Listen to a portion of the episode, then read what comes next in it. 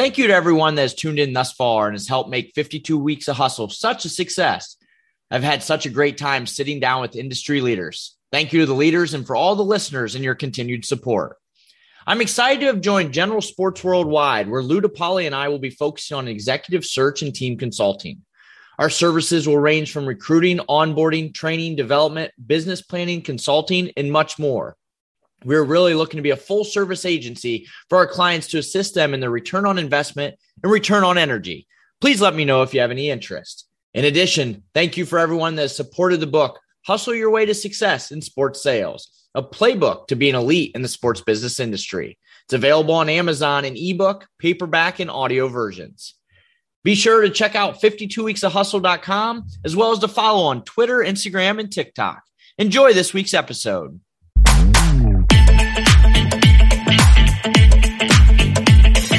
Welcome to 52 Weeks of Hustle. I'm Travis Appel, and I'll be your host of this podcast.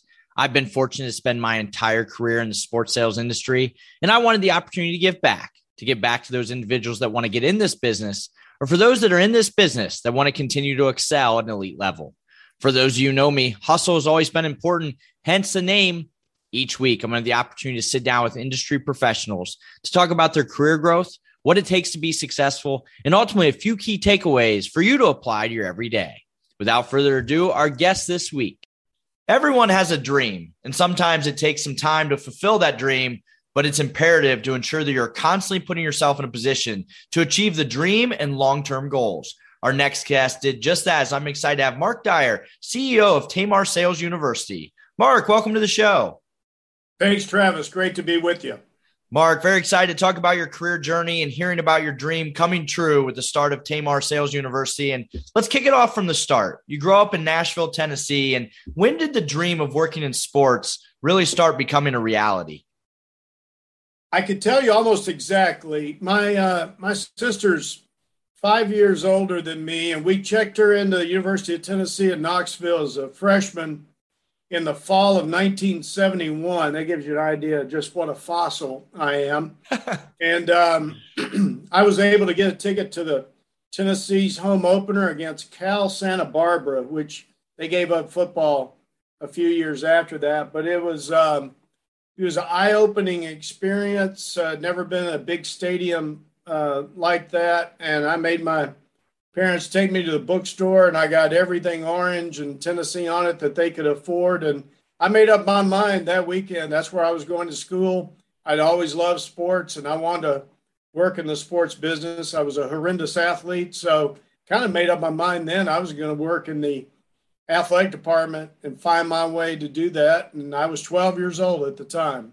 Just say it's crazy that, back, almost 50 years ago, that dream, and now it's become a reality. And, it's interesting, when you're 12 years old, you already decided I'm gone to the University of Tennessee, and you end up going to Tennessee and you receive a degree in communications. So as you're going through school, what did you think you wanted to do coming out of school? Did that change while you're going to the campus there? It kind of did, Travis. I was fortunate enough to be the first freshman that the sports information office ever hired as a student assistant. And I started working on that right around that 12-year-old mark. And every time I'd go up to a game, I'd go by and see Haywood Harris and Bud Ford, who was a longtime SID and assistant SID. And I had worked the beat writer for Tennessee at the Nashville Tennessean to introduce me to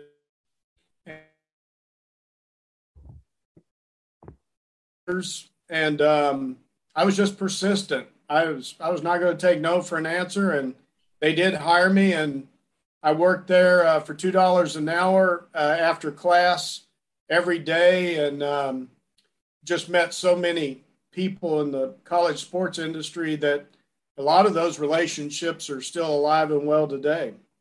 It's crazy to think $2 an hour. As you think about now, and I always kind of use the joke, like when I was an intern, I didn't even get paid. And now it's like unheard of. But what do you think about, kind of that bringing from $2 an hour to now? Travis, if I could have afforded it, I would have paid them $2 an hour.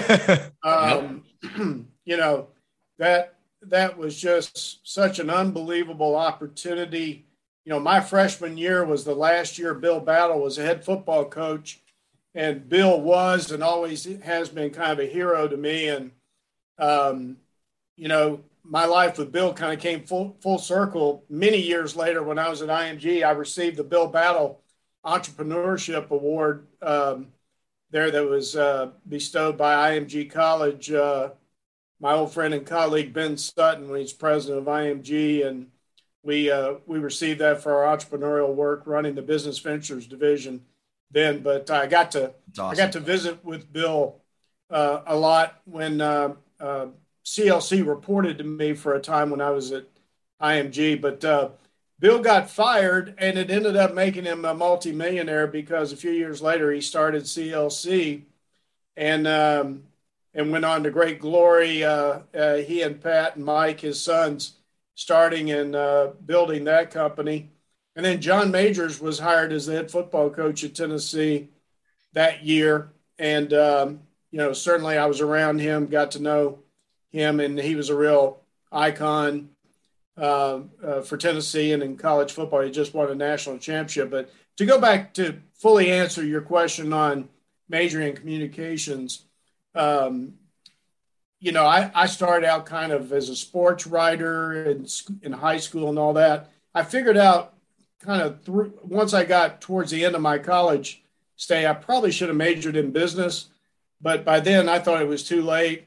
Yeah. I had managed to get through college without having to take one single math class, which is probably impossible today. I was just saying, but, yeah. Fancy math, advanced math always gave me the heebie-jeebies. So I'm really good at adding, subtracting, multiplying, dividing, but after that, it gets tough for me. Yeah, when you start throwing letters into it, it's just a different ballgame. Yeah, letters and numbers don't work for me. So, yeah. But I was determined when I graduated to find myself into the business side of sports, and it took a little while, but I did that. Yeah, no, absolutely. And you end up starting your career, Mark, with Host Communications, which really was your first insight into that college sports space. And so walk us through that time. Like, what did that job entail? What was that day to day? And ultimately, what were some key learnings? So, you know, I started out on the production side of the sports business. Like I say, writing, which you did a ton of when you were in the sports publicity office there as a student at Tennessee. And I actually got a job with Host as a publishing guy. I did the game programs for University of Kentucky, the NCAA basketball tournament. Jim Host was and is a giant. I was so fortunate to get a job with them. And you know, Jim called me in about, you know, I only stayed there 1 year, and then I went back to Knoxville to work for John Ward, the rights holder. But about 6 months into my time in Lexington the first time around, Jim called me in and said, the NCAA wants us to create a radio show on college sports. It's going to be a weekly show that's going to be the CBS Radio Network. And, you know, we want you to produce it, which I had never done anything remotely close to that before. But Jim was ahead of his time. He had a full production studio there at Host Communications. And I got to work with the great Kaywood Ledford, the longtime voice of the Kentucky Wildcats, who was our voice talent on that show. We called it College Sports USA. And here I am about 22 years old getting to do stuff like that. So, you know, my first year with Host Communications, and, you know, Jim is still alive and well and kicking today. And, you know, of course, you're going to get into it later, but Kentucky was my Taymar's first client in the outbound ticket sales industry. I get to talk to Jim regularly now. I've had him speak to our sales team there. He's got a great book out. If anyone's interested where college sports marketing came from, I would recommend they get Jim Host's book. Nice. No, that's absolutely. You know, Mark, I too was a communications major, and, you know, same type of thing, right? You're in your junior, senior year and realize, I don't know if I necessarily want to do communications, but it's too late to change now. But as you look back at that time, not only from, you know, your college time in communications, but your first opportunity in the communications college space, what are some key learnings you took from that you can certainly apply to your business? Well, you know, Travis, in hindsight, I think it was a real benefit for me to learn the production side of radio, print, television, because when I went to Knoxville and started working for John Ward, and it's kind of a hybrid role they had me in the first couple of years where I was doing quite a bit of production for the athletics department. We were doing some pretty innovative television stuff. And so I think as far as learning to become a marketer and a salesperson, which there is a distinction between those two disciplines, it helped me greatly to learn the production side of things. And you know, a lot of times in sponsorship sales, especially in those days, and I think probably now more than ever, because you have the technology platforms that we never even dreamed would exist back in those days. I mean, everything was pretty much about radio, play-by-play at that time in the 80s. I was fortunate enough to get Tennessee and Host into the pay-per-view, college football pay-per-view TV business in the late 80s, because there was still a window. All that's long since been acquired by ESPN, but in those days there was a window where you could do a couple of some opportunity pay-per-view games. And about that time is when Host got the rights to Tennessee in around 87 or 88, and I became the general manager. So I kind of came full circle on that deal, reunited with Jim and Host Communications, and we had an opportunity to expand the company, get other schools, and I was fortunate enough to be in the middle of all that. No, that's awesome. And you know, after a few successful years in the sports marketing space, you took a little bit of a detour and maybe a little bit of a risk as you really kicked off your entrepreneurial mindset. You opened up NASCAR cafes around the country. You ultimately end up meeting your wife while in that business, but certainly everybody knows that the restaurant business is just a different beast. What were some key learnings from your time, you know, in that restaurant business and in that space and your entrepreneurial career mindset? Yeah, you know, you have times in your career where you've had a good run in a particular situation and it's time to make a move. It was definitely time for me to make a move. I was living in Dallas. I had two kids that were very young from previous marriage that were going to be living in Virginia. And I had two friends that had gotten the rights to do the NASCAR version of Hard Rock Cafe. And this would have been around 95, 96. So I moved to Knoxville to partner up with those guys. I saw it as kind of a marriage of sports and the themed restaurant business for me. And, you know, I'd been around NASCAR races as a kid growing up in Nashville. I was a fan of the sport. And so we started that chain and had a lot of fun. It was the mid to late 90s. Dale Earnhardt and Jeff Gordon, their rivalry had blossomed, and the sport was really growing, doing well, and we had a lot of fun. The problem was those big themed restaurant concepts kind of played out after a period of time. This was a time when Hard Rock was killing it. Planet Hollywood came along, and we were kind of the NASCAR version of that. Big concept, big square footage properties. And my wife and I ended up owning the one in Las Vegas. And I tell you what I learned about that business is to be on top of the numbers and be on top of the personnel situation, because that business can get away from you in a heartbeat quickly. Very quickly. You have to execute every day. You need to be close to your employees, but you also need to be close to the customers.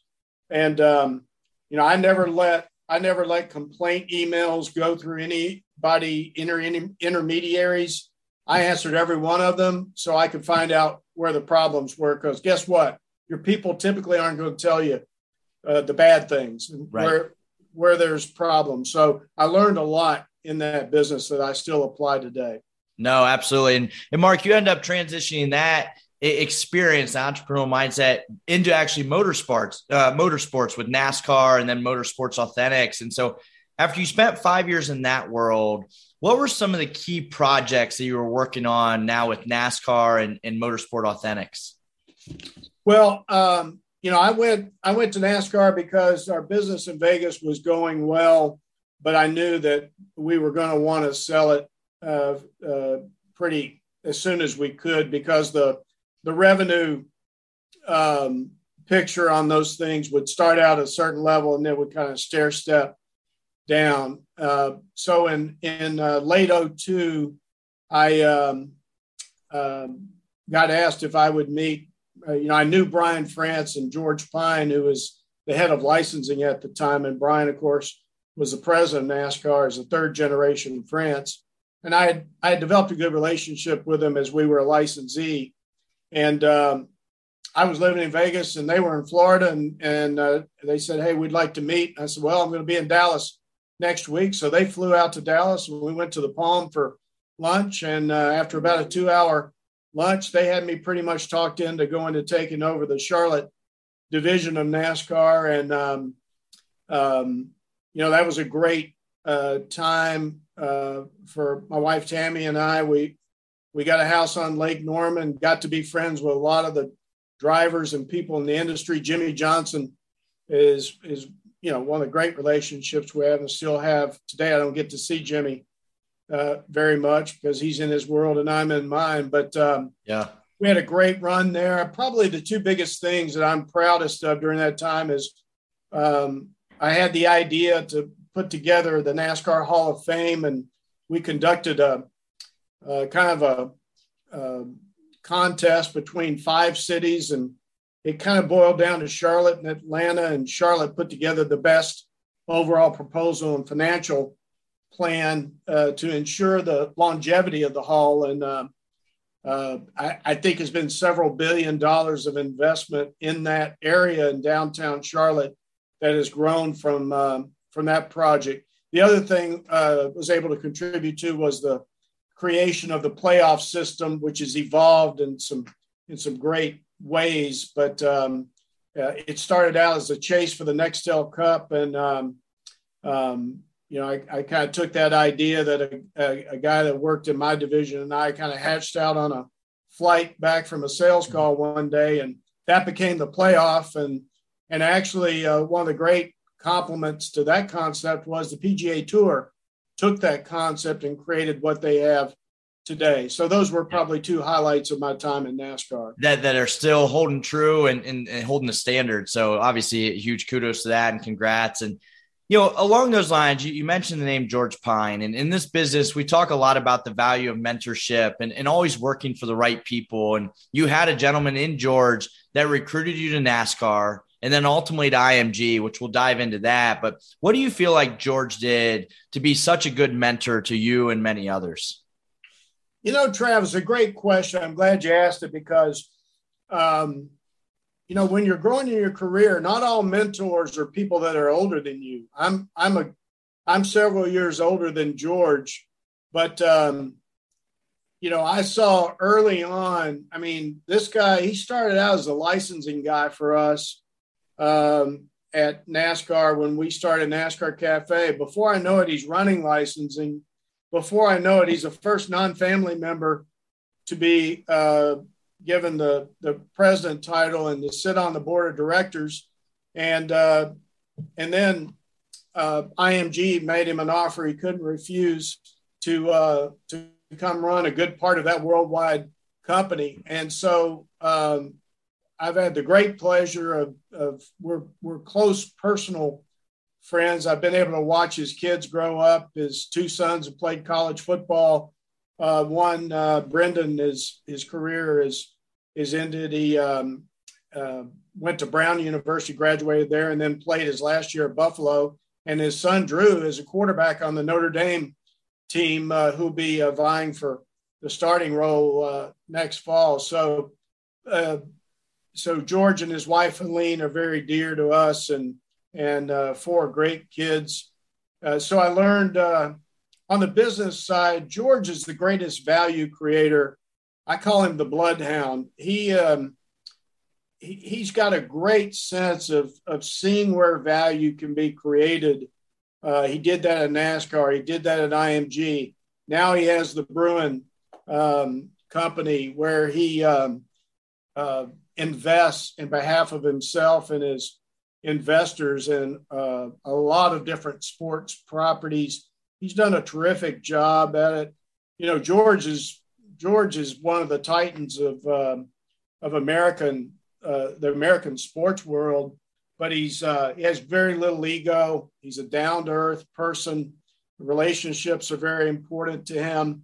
You know, we talk a lot, and we very rarely talk a lot about business. We do a little, but it's really about family and what's going on with our mutual friends and all those things. So George has been a great mentor.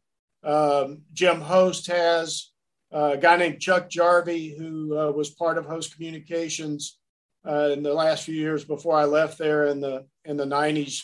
Chuck's a former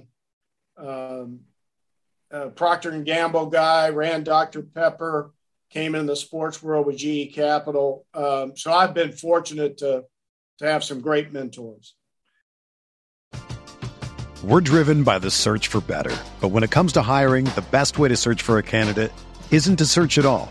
Don't search, match with Indeed. Indeed is your matching and hiring platform with over 350 million global monthly visitors, according to Indeed data, and a matching engine that helps you find quality candidates fast. Ditch the busy work. Use Indeed for scheduling, screening, and messaging so you can connect with candidates faster. Leveraging over 140 million qualifications and preferences every day, Indeed's matching engine is constantly learning from your preferences, so the more you use Indeed, the better it gets. Join more than 3.5 million businesses worldwide that use Indeed to hire great talent fast. And listeners of this show will get a $75 sponsored job credit to get your jobs more visibility at Indeed.com/Blue Wire. Just go to Indeed.com/Blue Wire right now and support our show by saying that you heard about Indeed on this podcast. That's Indeed.com/Blue Wire. Terms and conditions apply. Need to hire? You need Indeed.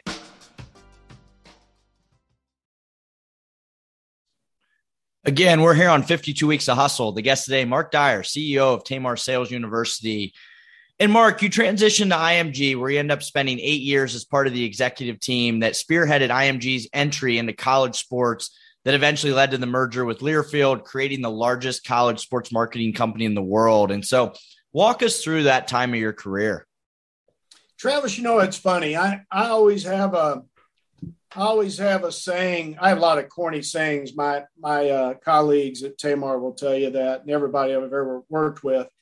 As a matter of fact, they gave me a book of my sayings when I left Host in the mid-90s. I wish I could find that thing. I was going to say, that'd be a great book to read. One of my sayings is bloom where you're planted. So I go to IMG. I had a great run in the NASCAR world, but that world was changing. And I didn't see a place for myself moving forward there. So I went to IMG, and George and I were going to start a new racing series, or we were looking hard at that. And actually, that idea, George has gone ahead and done with Ray Evernham, who was the legendary crew chief for Jeff Gordon and car owner, and just a super smart guy. And they got Tony Stewart involved. But in 2007 or 8, whenever it was, I went to IMG. I spent a year working on this series and came to the conclusion that, you know, motorsports interest at the time was kind of on the wane, and it was going to be pretty capital intensive the way I thought we wanted to do this. So I basically went, and George told him I thought we needed to shelve the project, and he agreed. At the same time, he was busy building a college sports beachhead for IMG. And he had bought Bill Battle's CLC company. He had bought the Host Communications company. And then what really gave IMG critical mass was the purchase of Ben Sutton's ISP company. As part of the deal, Ben came on as president, excuse me, and of IMG College. And Ben, who I had known back when we were high flying at Host, and he was starting his company. Ben asked me to head up a new entrepreneurial wing that we call Business Ventures. And I recruited Kim Parsons out of the accounting group to kind of be my right hand They didn't let me call her COO, but that's what she functioned as. And we built that business into a very substantial wing of IMG College. The biggest thing we did was we got IMG in the outbound ticket sales business in January of 2011, and Learfield wanted to buy into that, and we sold them 50% interest and created a joint venture that we called IMG Learfield Ticket Solutions from 2012 till the time the two companies merged. They merged after I left, but we had a really good run there. Had a lot of fun with Ben and George and Tony Crispino, who is George's right hand, and Roger Vandersnick, who's now with the Colts, and some other great people. We had a really, really good run during that time. You know, and Mark, as you're building this impressive vertical out, certainly challenges and obstacles are going to come across, you know, as you build anything out. And so as along those lines, what is your advice to listeners on being able to just overcome obstacles and keep pushing ahead? You know, I'm probably a pretty good startup guy. I'm not sure I'm the guy that you would pick out of a police lineup to take a big company and make it bigger. I can't stand bureaucracy. So, you know, Chuck Jarvie taught me, one of my mentors I mentioned earlier, he taught me in startups, don't ever let your expenses get too far in front of your revenue. And I always remembered that. And I think that's why we've been successful in startups in the past is, you know, I appreciate and value, and we use technology in our business, but I'm not a guy that chases technology. For one thing, for my appetite, it's way too expensive and front end and startup costs. There's a lot of technology companies out there that have great technology and have zero revenue. And I've always been kind of partial to revenue. So number one rule on startups is don't get too big. Don't get committed to too many expenses, because I've learned that expenses are real. Revenue might or might not be real, but I guarantee you when you commit to an expense, somebody's want to get paid, whether it's an employee, whether it's a contractor is going to send you an invoice. So always be careful about getting too grandiose on the cost side and staffing up too quickly. I'd rather be a person short than a person too heavy in my staffing, especially with a startup. Yep. No, that definitely makes sense. And you know, after building such a great enterprise with IMG, it was time for you to just go on your own. And so to the launch of Taymar Sales University. So let's dive into that. First, how did the name come about? Easy. My wife's name's Tammy and I'm Mark. You know, I always loved two-syllable names. Elvis was pretty good name, pretty good brand, right? You may not remember it or be aware of it, but there was a great college sports TV syndication company called Raycom. Yep. Back in the day, and it was Rick and D. Ray that owned it and operated it, and they were pioneers in TV syndication, like ACC Games of the Week and, you know, over-the-air distribution, even before cable came along and was a factor. So they would take something like the ACC and go contract with over-the-air TV stations throughout that region. They'd have a game of the week.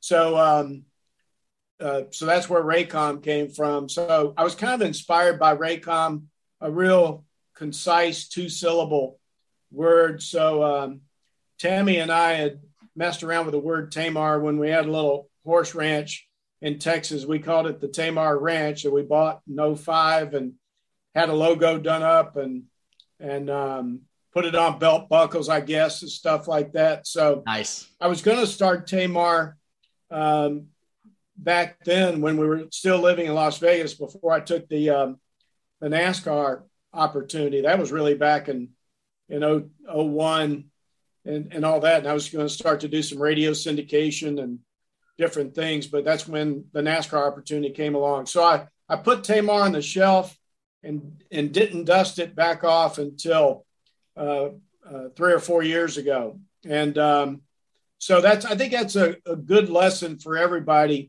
You might have a great idea or you might have a concept. Sometimes it's not time for it, but don't ever give up on it. Especially, you know, my dream was to own my own company.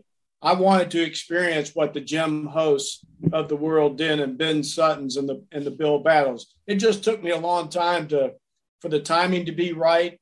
And I guess at the time, Travis, I was in my late 50s. I said, you know, it's kind of now or never. I'm in good health. I've learned a lot. I'm a person who believes you try to get smarter every day until the day you're no longer around. Yep. You know, we had it took me quite a while to get Taymar truly up and running. And really June 3rd, 2019 is our official birthday, because that's when I exited the Elevate on Campus partnership and reconstituted Taymar. And, you know, since then, 2.5 years later, we'll be 3 in June. We now work with 13 schools in outbound ticket sales. 3 of those schools we also work with in multimedia sponsorship. And we're very proud of where we are, but we're very hungry to keep serving our current clients. And we want to add more in a good strategic way that makes sense so that we can continue to execute the business, because that's why I think we're the fastest growing company in the space, is because, you know, we're not chasing some number of schools, but if we focus on, you know, our mantra is people, planning, and execution. If we focus on those basics, and our mission statement is clients and colleagues. We want to serve our client schools. We want to serve the people that come with us and kind of get on this journey and get on this ride with us. We feel a real responsibility to the folks that I don't like the word employee very much. I use it every now and then. Yep. But I really like the word colleagues. So clients and colleagues is what we're all about. No, absolutely. And to your point, Mark, you guys have done a great job. You previously mentioned your first client was University of Kentucky. You've grown that business to 13 now already. And so now owning and running Taymar Sales University for 2.5 years, going to hit, you know, here in just a couple short months, the 3-year mark. Do you feel like that long-term dream has now become a reality for you? Yes and no. You know, because I don't think you've ever got it made, no matter what you're talking about. You know, I'm 63. I'm back into short distance triathlon training after a 2-year hiatus during the pandemic. And so I always think there's something to shoot for in your personal life and your professional life. Hey, the bigger we get, the more of a challenge it remains to serve our clients that have been with us from the beginning, like Kentucky, you know, like Georgia State and LSU and all the ones that have come after them. You know, I'm not interested in churning through a lot of schools, because guess what? That's going to catch up with you down the road.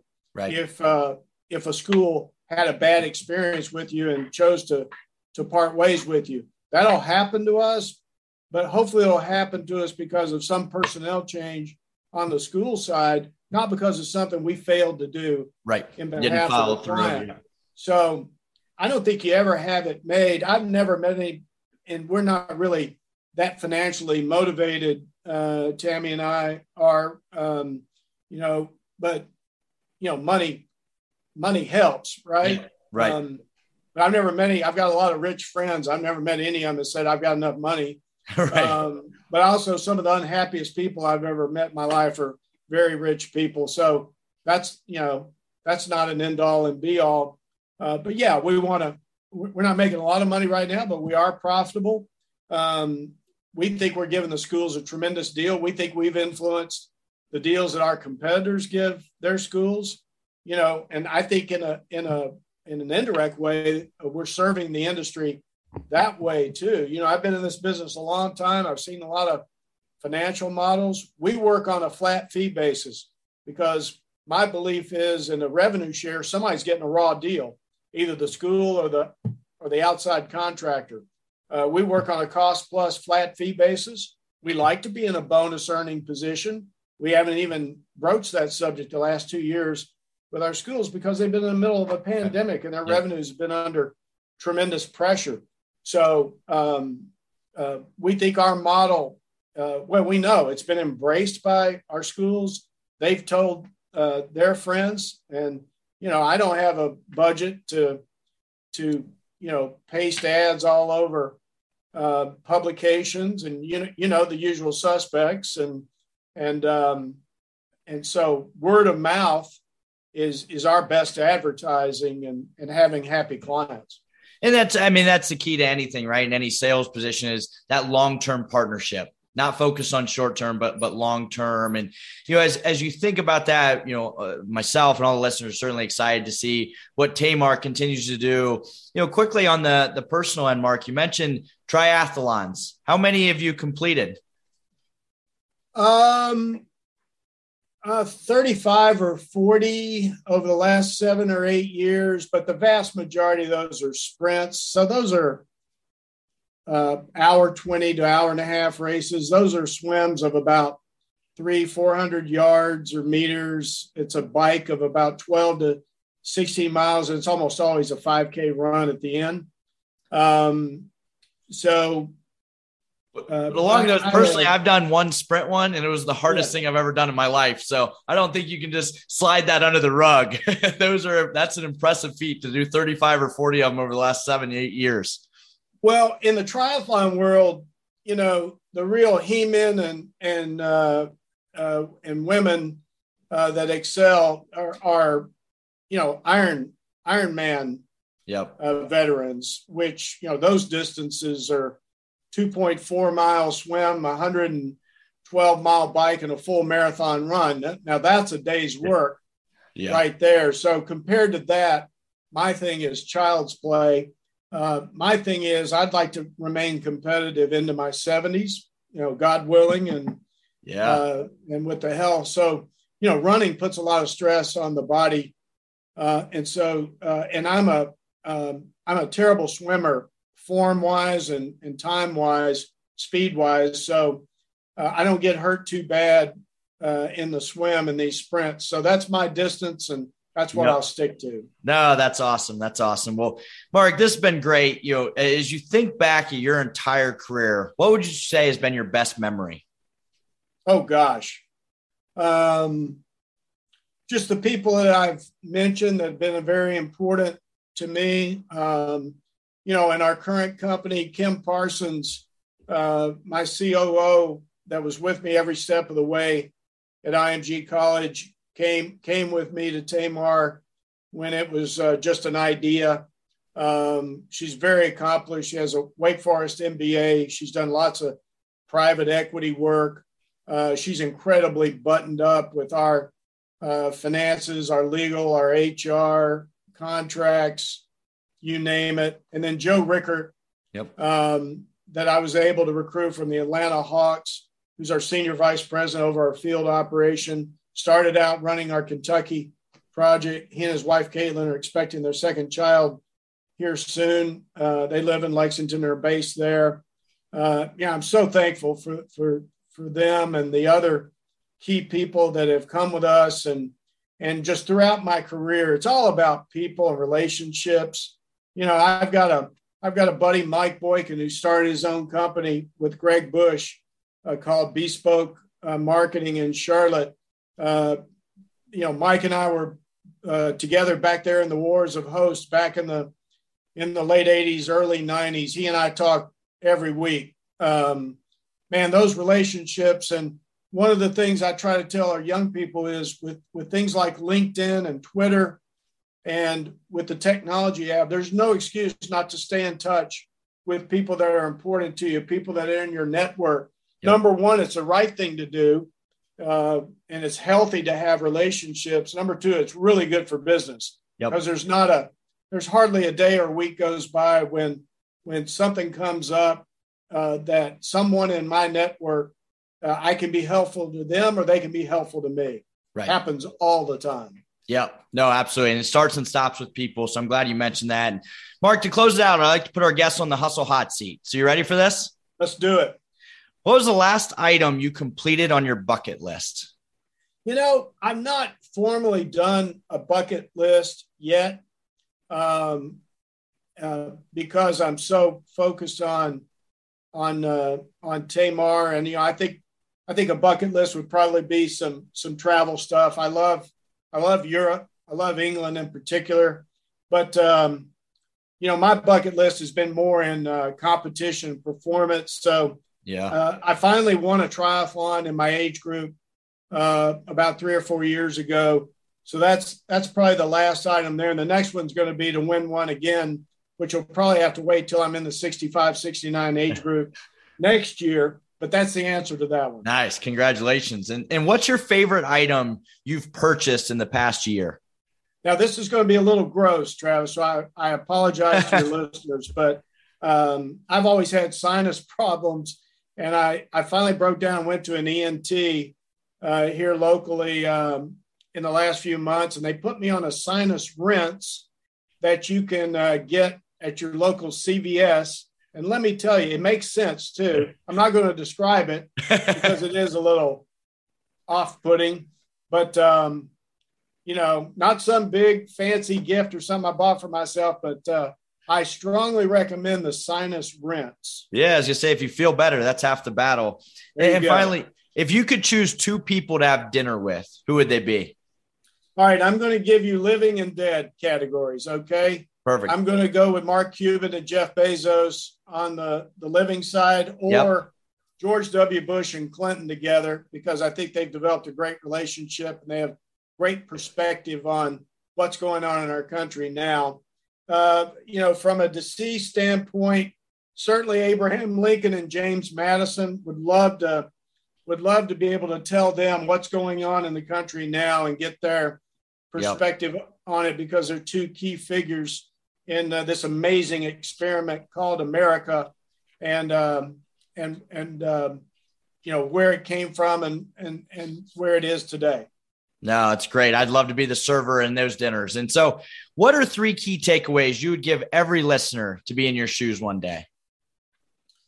Well, you know, I would say starting out, you need to figure out what you stand for,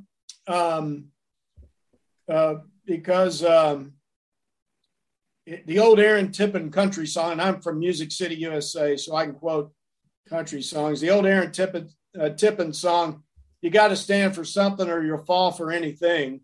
You need to have a strong moral, ethical compass.